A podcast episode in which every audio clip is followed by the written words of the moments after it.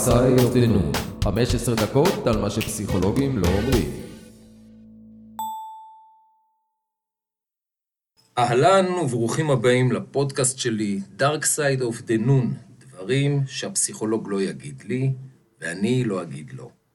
אני אודי בונשטיין, פסיכולוג קליני ורפואי, מורשה להיפנות ומוזיקאי, ואיתי נמצאת היום, אני שמח מאוד שנמצאת איתי היום, עירית שדות, שהיא פסיכולוגית קלינית, והיא בעלת הפודקאסט מחוץ לקופסה, שעה על פסיכולוגיה. פודקאסט מרתק, אני ממליץ לכם להקשיב לו.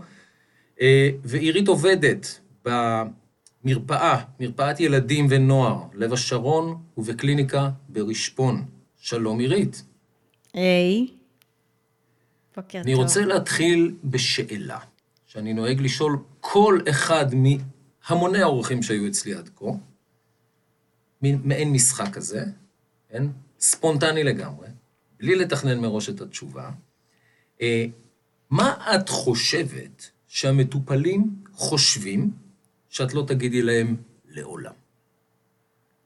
אוקיי. אז אני, יש לי זכות שאני שנייה, ושמעתי את מה ששמרית אמרה. אז אני אגיד שמה שאני חושבת זה שהם יחשבו שאני לא אגיד להם מה אני מרגישה כלפיהם. שאת לא תגידי עכשיו- מה את מרגישה באמת. כן. עכשיו תשאל את השאלה הבאה. אה, השאלה הבאה זה מה את חושבת שהם יודעים שאת לא מספרת להם. אז את מה שאני מרגישה את עליהם. יודעת מה אני הולך לשאול. כי אני שקופה, אתה מבין? אני כל כך שקופה, אני לא יכולה לזייף, זאת הבעיה. כן, זאת אומרת, עובר, אה, הדברים, הדברים החשובים עוברים, אה, גם אם אנחנו, גם אם אנחנו לא אומרים אותם. כן. נכון? אז כל ההסתרות האלה, כל ההסתרות מיותרות.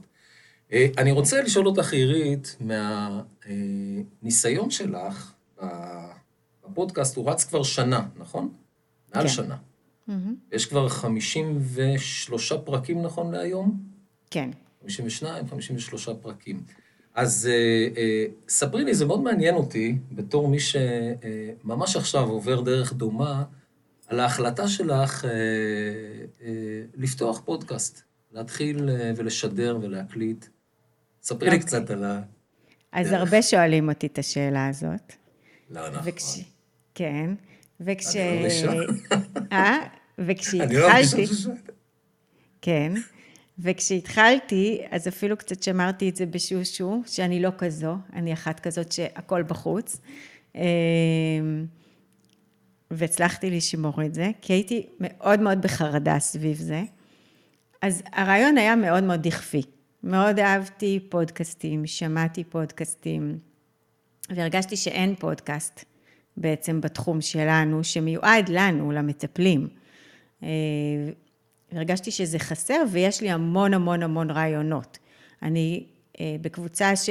קבוצת פייסבוק אה, של פודקסטרים, ואני רואה שאנשים רוצים לעשות פודקאסט כי הם רוצים לעשות פודקאסט, ומחפשים תוכן. אז במקצוע שלנו תוכן לא חסר, אין סוף של תוכן, ויש מלא רעיונות. הראש שלי היה מפוצץ ברעיונות. ואז אה, פשוט הלכתי, אמרתי, אני הולכת על זה, זה היה ממש דכפי. זה לא היה עם הרבה מחשבה, כי אני חושבת שאם הייתי חושבת את זה יותר מדי, זה פשוט לא היה קורה, כי החרדה הייתה מכריעה. ספרי לי על החרדה קצת. כאילו על החרדה סביב זה, זה נושא שאני אני מאוד עסוק בו. אז יש, היו כל מיני חרדות. אני חושבת, החרדה הראשונית הייתה, הייתה מהחשיפה. אנחנו רגילים להיות במקום שלא חושף. אה, נכון? פרויד, הלוח החלק, אה, אנחנו לא משתפים במה לנו קורה. אפרופו השאלה הראשונה ששאלת, שתי השאלות הראשונות ששאלת. אה, אז בעצם אנחנו לא רגילים להיות פתאום ב- בקדמת הבמה, מה שנקרא. הח- החרדה סביב מה יגידו, ומה יהיה הביקורת, הנרקסיזם שלנו גם, איך זה יתקבל, מה יגידו, איך, איך יהיו התגובות, זה היה משהו שגם היה מאוד מאוד מלחיץ.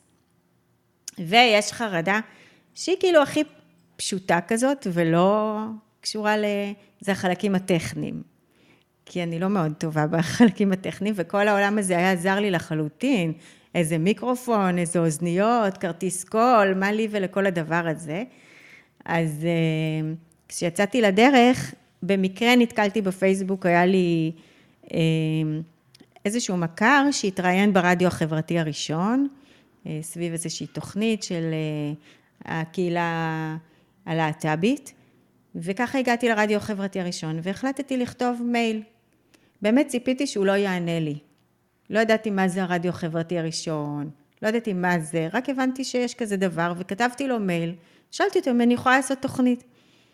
אה, ממש ציפיתי שהוא לא יענה לי, וממש הופתעתי שבאותו יום הוא ענה לי, ואמר לי, כן, בטח, בואי. זה רדיו חברתי, הוא עונה. בדיוק, בואי. אז אה, עכשיו, מה לי ולזה, לאורך השנים, פעם הייתה לי חברה שהייתה אה, ברדיו, בכל ישראל. ומעולם לא חשבתי שזה משהו שקשור אליי, באמת, זה, לכן זה לא היה עם שום מחשבה. אה, ואחרי שהוא אמר לי, בואי, נבהלתי לעוד חצי שנה, עזבתי את זה. אבל כנראה זה עוד ביעבע בתוכי. ואז אחרי חצי שנה העזתי לכתוב לו שוב. הוא אמר לי, בואי, ביום שלישי הזה, אין זמן לחשוב, יום שלישי הזה יש הדרכה. אמרתי, טוב, אם יסתדר לי איכשהו בלוז, אני אלך. לא יסתדר לי, אני לא אלך.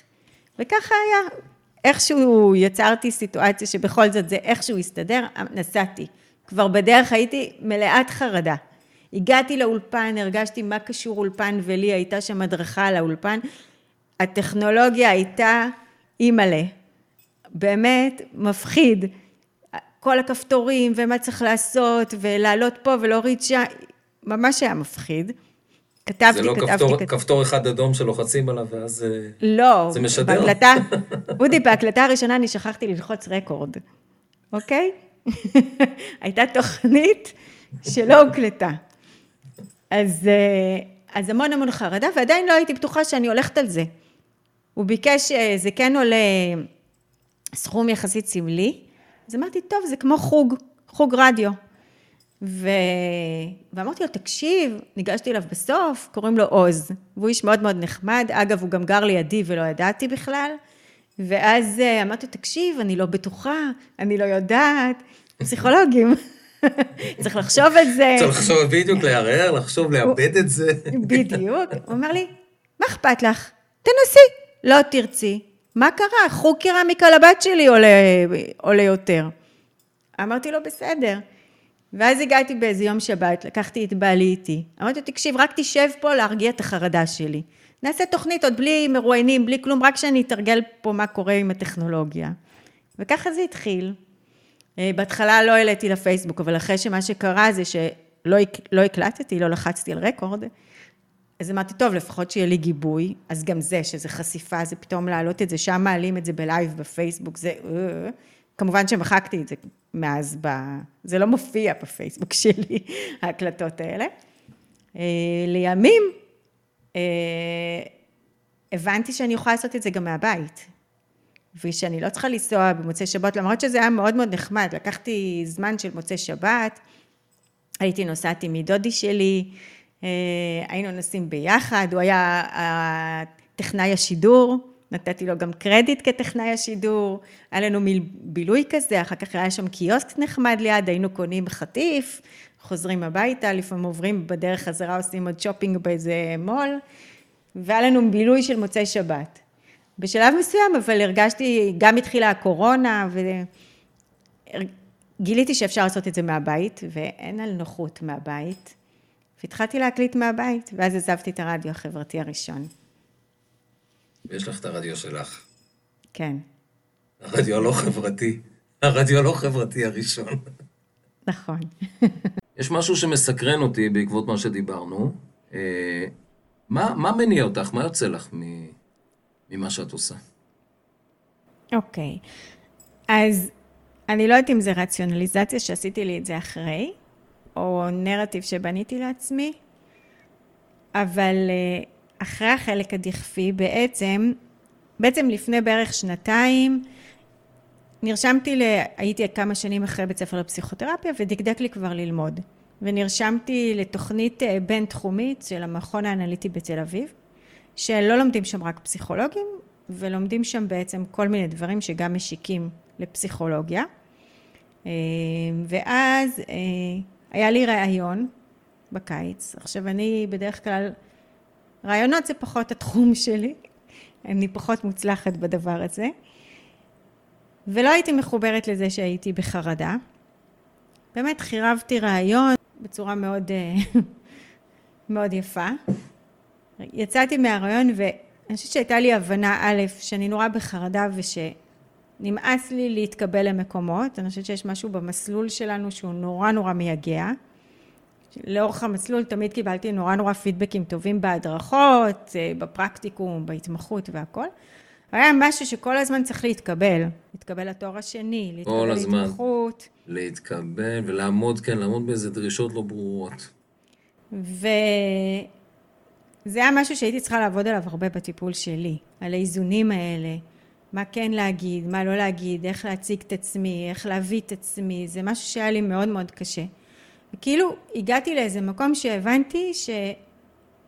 שנמאס לי להתראיין, אני לא רוצה להתקבל, אני לא צריכה כבר שיקבלו אותי, אני כבר קלינית, מומחית, עוד שנייה מדריכה, בדיאגנוסטיקה כבר, בפסיכותרפיה עוד שנייה, ואני צריכה גם, וגם הבנתי שבא לי איזה חופש.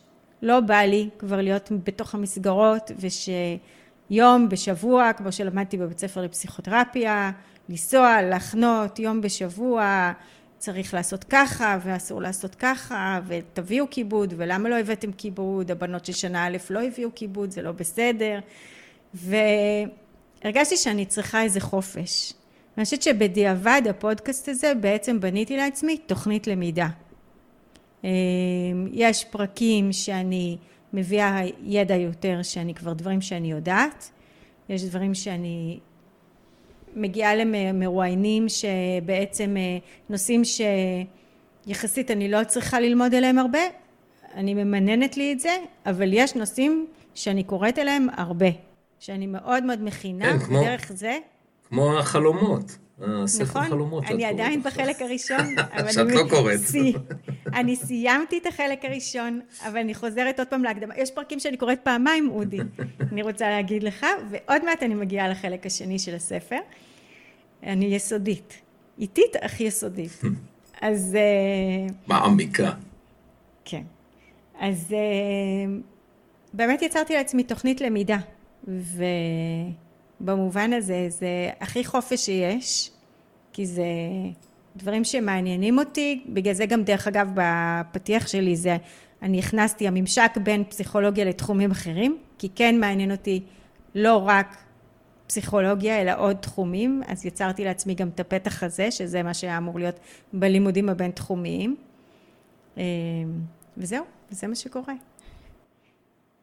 אה, יש דברים שקשים לך עם הפודקאסט? אז בעצם אחרי ששחררתי את המקום של, ה... אה, של הנושא של אה, מי בא או מי לא בא, אז בעצם מה שהיה לי הכי קשה זה לשמוע את עצמי אחר כך. הקול שלי היה לי נורא נורא קשה לשמוע אותו. פתאום שמתי לב לכל מיני אה, ניואנסים באופן שבו אני מדברת, והביקורת שלי הייתה על ההסתר. ממש אה, לשמוע את עצמי ואיך שאני מדברת. אפילו הייתי שומעת אחר כך הרצאות כאלה שבקבוצת פודקסטרים של סביב נושא של קול ו... אני חושבת שהיה משהו שיכולתי קצת לשחק עם זה אחר כך, ובעיקר, בעיקר למדתי להשלים ממי שאני. וזהו, וזה הקול שלי, וזה האופן שבו אני מדברת. אבל זה בהתחלה משהו קשה. אנחנו לא שומעים את עצמנו מאותו מקום שאנחנו שומעים אחר כך, זה עובר דרך אה, ערוצים אחרים. למדתי על זה אחר כך. אז כן, אה, זה היה זה, לי מאוד קשה. זה, קודם כל, זה מאוד זהה גם בשירה. אה, בפעמים הראשונות שאתה שומע את עצמך מוקלט, זה, זה חוויה מאוד לא פשוטה. כי באמת הקול שלנו עצמנו נקלט באוזניים אחרת מאשר כשאני שומע את זה ממקור חיצוני. זה, זה משוב מאוד uh, לא פשוט, וזה דומה גם בנגינה. ואחת ההמלצות, נגיד במוזיקה, זה, אני יודע את זה מלימודי האלתור שלי, זה להקליט את עצמך ואחרי זה להקשיב לזה. ולא רק להקליט, גם לצלם את עצמך. ולראות, זאת אומרת, להסתכל על זה אחר כך ולראות, גם יש בזה רעיונות שאתה יכול להשתמש בהם, כי זה משהו מאולתר, והרבה מזה זה כדי לקבל משוב על איך אתה, איך אתה נראה ונשמע. כי לא תמיד אנחנו ערים לזה. ומבחינה טיפולית, אז למשל בטיפול משפחתי, כל הזמן משתמשים ב... בצילומים, מה שפחות נהוג בטיפול דינמי. טיפול משפחתי, בהכשרה משפחתית משתמשים בצילומים. כן. חוויה מאוד מאוד לא פשוטה. לא פשוטה, שהסופר אגו הנוקשה שלי זה לא פשוט, הביקורתיות יתר של עצמי, ומצד שני גם זה מאוד מלמד גם לשחרר. כן. ולקבל את עצמי. יש דברים שלא ציפית שיקרו? אז יש משהו שעכשיו, תוך כדי שדיברנו על הקול והזה, לא תכננתי לדבר על זה, אבל, אבל פתאום אני חושבת על זה שבעצם עשיתי לעצמי טיפול בחשיפה. דיברתי לפני שתי דקות על כמה קשה לי רעיונות היה לאורך הדרך. ובסוף מה עשיתי? תוכנית רעיונות. אני מראיינת, עכשיו כן. אני מתראיינת, אשכרה תוכנית, ממש אה, טיפול בחשיפה עשיתי לעצמי בדבר הזה. כן, זה גם טיפול בחשיפה וגם הזדהות עם התוקפן. נכון. אה, אם אנחנו מראיינים תוקפנים. אה, היום אני גם בצד השני, אני גם מראיינת בעבודה, אז פתאום אני גם בצד השני. מה שעוד לא ציפיתי בכלל, זה הנושא של המפגש עם האנשים. זה ממש לא חשבתי על זה. ופתאום פגשתי אנשים בדרך, מי יותר ומי פחות, שכאילו, וואי, נוצר חיבור. כאילו, ממש לא ציפיתי. אני מכירה כל מיני אנשים שחלק זה היה, אוקיי, עשינו פרק וזהו, וחלק ממש נוצר לי חיבור, חיבור משמעותי. אה, ונגיד עכשיו הייתי צריכה הדרכה לקליניקה סביב איזושהי סוגיה ב... זה פרקים שעוד לא הוצאתי, אבל אני הולך, הולכת לעשות אה, למשל טיפול מיני, והייתי צריכה סביב מטופל איזו סוגיה ספציפית, ופתאום דרך זה הגעתי לכל מיני קונקשנים שלא, היו, שלא הייתי חושבת עליהם. אה, החיבור איתך, שלא הייתי מכירה אותך אם לא היה פודקאסט. אה, אז בכלל, כל מיני חיבורים שממש ממש לא הייתי מגיעה אליהם בלי זה, וחלקם מאוד משמעותיים. אז זה ממש כיף. אז קורים דברים שלא מצפים, ש... שנכנסים לתוך איזה מסלול ופתאום קורים דברים מעניינים. עכשיו, יצא לך ב, ב, במהלך התקופה הזאת לראיין אה, לא מעט אה, פסיכולוגים. אה, יצא לך אה, לגבש איזושהי אה, מחשבה או מחשבות אה, לגבי הנושאים שפסיכולוגים לא מדברים עליהם? לא מוכנים לדבר, או מדברים ולא מוכנים שזה יפורסם. בלי דוגמאות ספציפיות, רק uh, העניין העקרוני. לא, אני לא מרגישה שיש, בינתיים לא יצא לי להגיע לנושאים שלא מוכנים לדבר עליהם, כי אני אסביר לך למה, כי אני מגיעה לאנשים שאני יודעת על תחום מסוים שקרוב לליבם, אוקיי? זה כמו שפניתי אליך, שפניתי בהקשר של הספר של החלומות בכלל. לא משנה שאחר כך התגלה לי שגם על היפנוזה, שזה תחום מומחיות שלך, והמוזיקה, אה, אז אני מגיעה לאנשים דרך דברים ש... נושאים שקרובים לליבם. אני כן אגיד שהיו לי אנשים שסירבו להתראיין, מכל מיני סיבות. אה, איזה שזה... סיבות? איזה סיבות שמעת?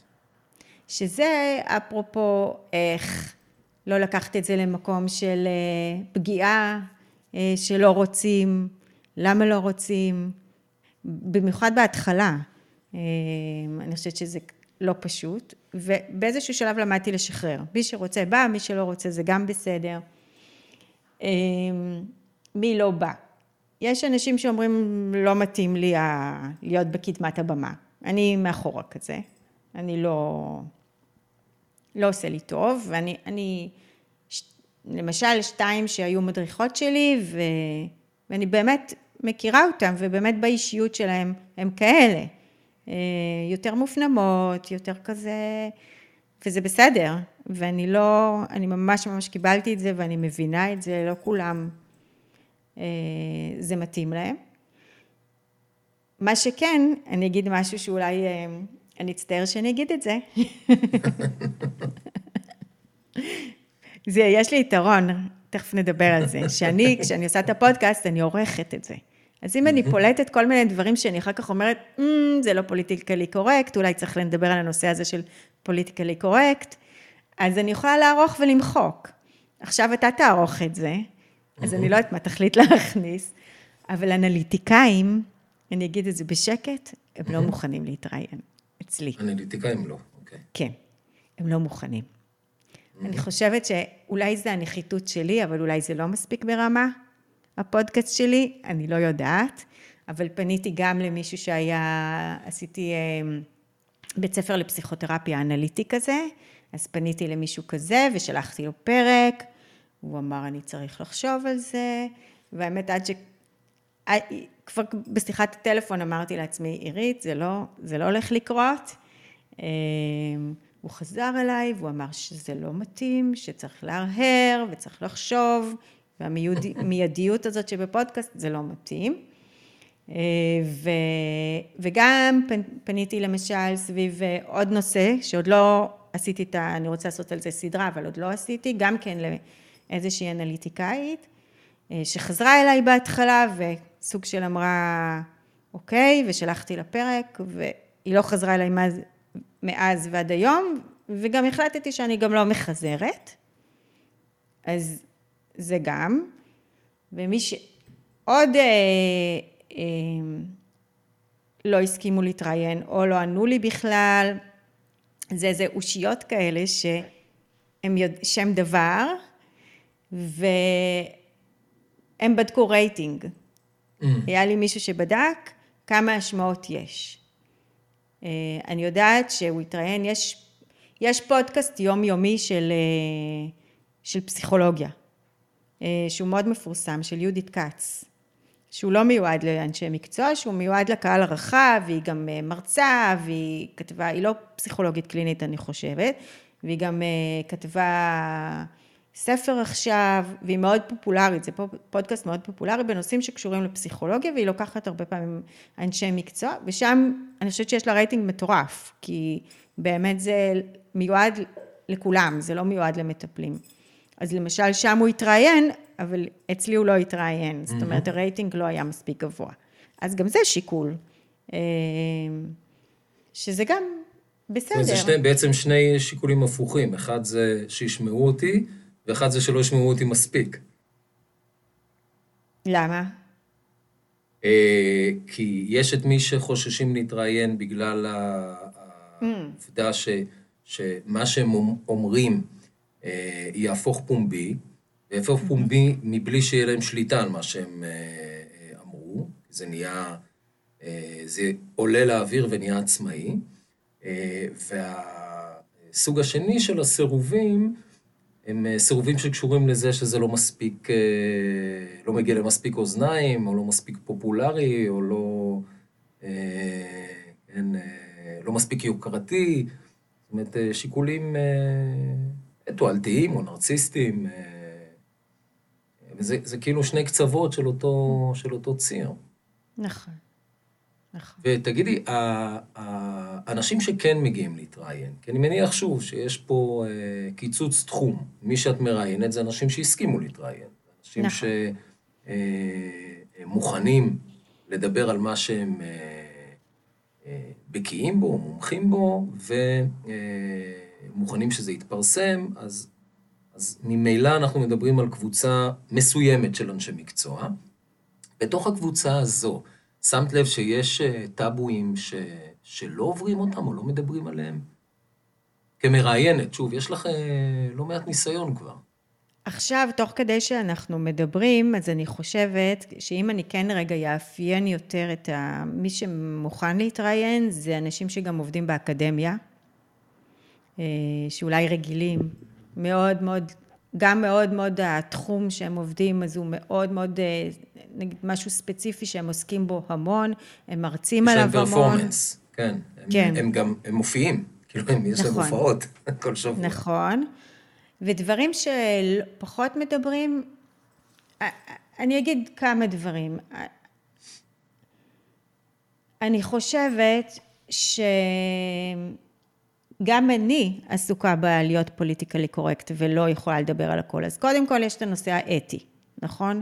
יש את הדברים שהרבה פעמים היה מאוד מאוד מעניין להכניס ממש דוגמאות של סביב נושאים, דוגמאות על טיפולים. אנחנו לא יכולים לעשות את זה בגלל שמירה על סודיות. כן. אני כן לפעמים עושה מיקס של כל מיני טיפולים ויוצרת מקרה דמיוני כדי להמחיש, וזה, שזה בסדר. אבל אפילו לדבר על countertransference שלילי אה, כלפי המטופל, זה פחות, זה פחות politically correct לדבר על כן, זה. שזה זה מתחבר בעצם לשאלה הראשונה ששאלנו בתחילת, ה, בתחילת הפרק, אה, לגבי מה שהמטופלים חושבים שלא אומרים להם, שאת לא תגידי להם. שזה נכון. לגבי ה countertransference, לגבי הרגשות שלנו כמטפלים. נכון, וזה בעיניי גם הדבר הכי מסקרן. נכון. הנטייה הזאת שלנו להראות את המקצוע שלנו ואותנו, וגם בדיונים בקבוצות פייסבוק זה מאוד נורא אמפתיים, נורא קשובים, נורא מכילים, וכאילו לראות גם את המקומות האחרים זה כאילו פחות מדברים עליהם, את המקומות הקשים, את המקומות הכואבים. אה, אני השבוע לא ישנתי איזה לילה סביב מטופלת. אה, שהיה שם מפגש נורא נורא קשה. אה, ולא מדברים, ובעיניי לא מדברים על זה מספיק. אה, שזה נושאים שפחות מדברים עליהם. כן. ואם מדברים, זה באמת במקומות מאוד מאוד סגורים, ונגיד בתוך הדרכה, שגם שם, לא תמיד הכל, הכל, הכל נפתח, אבל אה, בטח לא בפומבי. זאת אומרת, המקצוע שלנו הוא מקצוע מאוד לא ציבורי, מאוד, אה, מאוד סגור, מאוד אה, פרטי וסודי, כן? ו... ונגזרת מזה הרבה מההתנהלות שלנו. אבל אני חושב, אני חושב שגם אנחנו, אנחנו כאנשי מקצוע, אני אומר בהכללה, כן, רובנו, גם קצת רוכבים על זה, כי זה מתאים לקווי אישיות מאוד הימנותיים שלנו. זאת אומרת, יש משהו מאוד מעוכב בהרבה הרבה הרבה מאיתנו, מהפסיכולוגים, ונוח לנו קצת להסתתר מאחורי חומות הסודיות והאתיקה. שוב, יש את ה... באמת, צריך לשמור ולהגן על המטופלים, זה קודם כל, אבל יש גם מעבר לזה. אני, אני רואה את זה הרבה, אני רואה את זה המון עם חברים, עם קולגות, עם... גם לא חברים ולא קולגות. מה אתה מתכוון למעבר לזה? אתה אומר לשמור... זאת אומרת שזה זה לא, זה לא רק, ה, זה לא רק האתיקה וההיבט המקצועי, זה שהאתיקה וה, וההיבט המקצועי משרתים גם קווים אישיותיים שלנו. זאת אומרת, אני אגיד את זה בצורה כזו, פרויד בנה את הפסיכואנליזה בהתאם לדמותו. כן, למשל, הסיבה שהוא יושב מאחורי המטופל זה בגלל שהוא לא סובל שמסתכלים עליו שמונה שעות, מילים שלו. כן, שמישהו, ש, שאנשים, שמונה אנשים שעושה להם אנליזה באותו יום, יושבים ובוהים בו. הוא לא מסוגל לשאת את זה, ולכן הוא יושב מאחוריהם. יש מתודה שלמה של טיפול פסיכואנליטי שקשורה לקווים האישיותיים של פרויד, שהוא לא אוהב שמסתכלים עליו. אני יודע שלמשל, בעיניי, אפילו באופן שבו אני ממקם את הקורסאות בקליניקה, אין, מפגש העיניים הוא מאוד מאוד חשוב. הוא מאוד חשוב, זאת אומרת, אני מתקשה לראות את היתרון שיש בשכיבה על ספה ו... ודיבור לאוויר, שמישהו יושב מאחוריי. יש, יש לזה יתרונות, כן, אבל בעיניי חסרונות גדולים על היתרונות. וזו דוגמה המקום שבו אני חושב המקצועי משרת את האישי, או האישי מנצל, את ה... מנצל במרכאות את המקצועי. ככה זה גם לגבי, ה... אה, אני חושב, החשש אה, מפומביות. אפשר לראות את זה בהמון דברים. פסיכולוגים ממעטים להביע עמדות. כן. כמה אנחנו שומעים אה, פסיכולוגים מביעים עמדות פוליטיות או עמדות חברתיות? יש, זה לא ש... שאין, יש, אבל הם מאוד מעטים. מאוד מעטים ומאוד יוצאי דופן. דווקא עכשיו יש בבלפור לא מעט פסיכולוגים. אה, טוב מאוד, אני חושב, אני זוכר שגם ב-2011, ב... אה, אה, במהלך המחאה, המחאה החברתית, מחאת האוהלים, אז גם היה שם, נשמעו לא מעט קולות של פסיכולוגים, כמה ממש תנועה. שאני אני מאוד בעד. שוב, לא משנה כרגע הנטייה הפוליטית או זה, אבל יש משהו בעיניי שהמקצוע שלנו יכול לתרום אה, בהרבה תחומים. כמו שהוא תורם לקולנוע וכמו שהוא תורם לספרות, למה שלא יתרום ל... לאיך להתנהל אה, אה, חברתית וכלכלית. כן, נכון. תודה רבה, עירית. היה לי העונג לארח אותך כאן, ואנחנו נסיים בשיר "הרוח פורעת", שאותו שרה איתי שמרית פליישר קלנר, חברתי לצמד בתת הכרה. השיר מדבר על החמצה, אז תדברו כדי שלא תחמיצו, ונתראה בפרק הבא.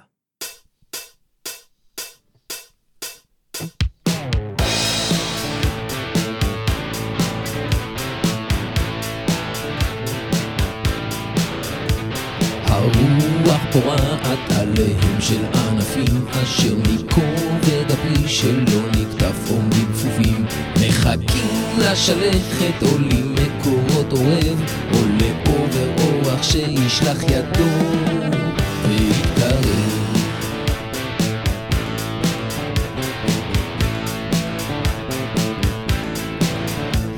מילים נרדמות על המקלדת או העט ממתינות לי זמן נכון שלא מגיע לו כעת. ועל מה ידובר הרי אנחנו לא נכיר. אם נמשיך להישאר כל החיים וקיר לקיר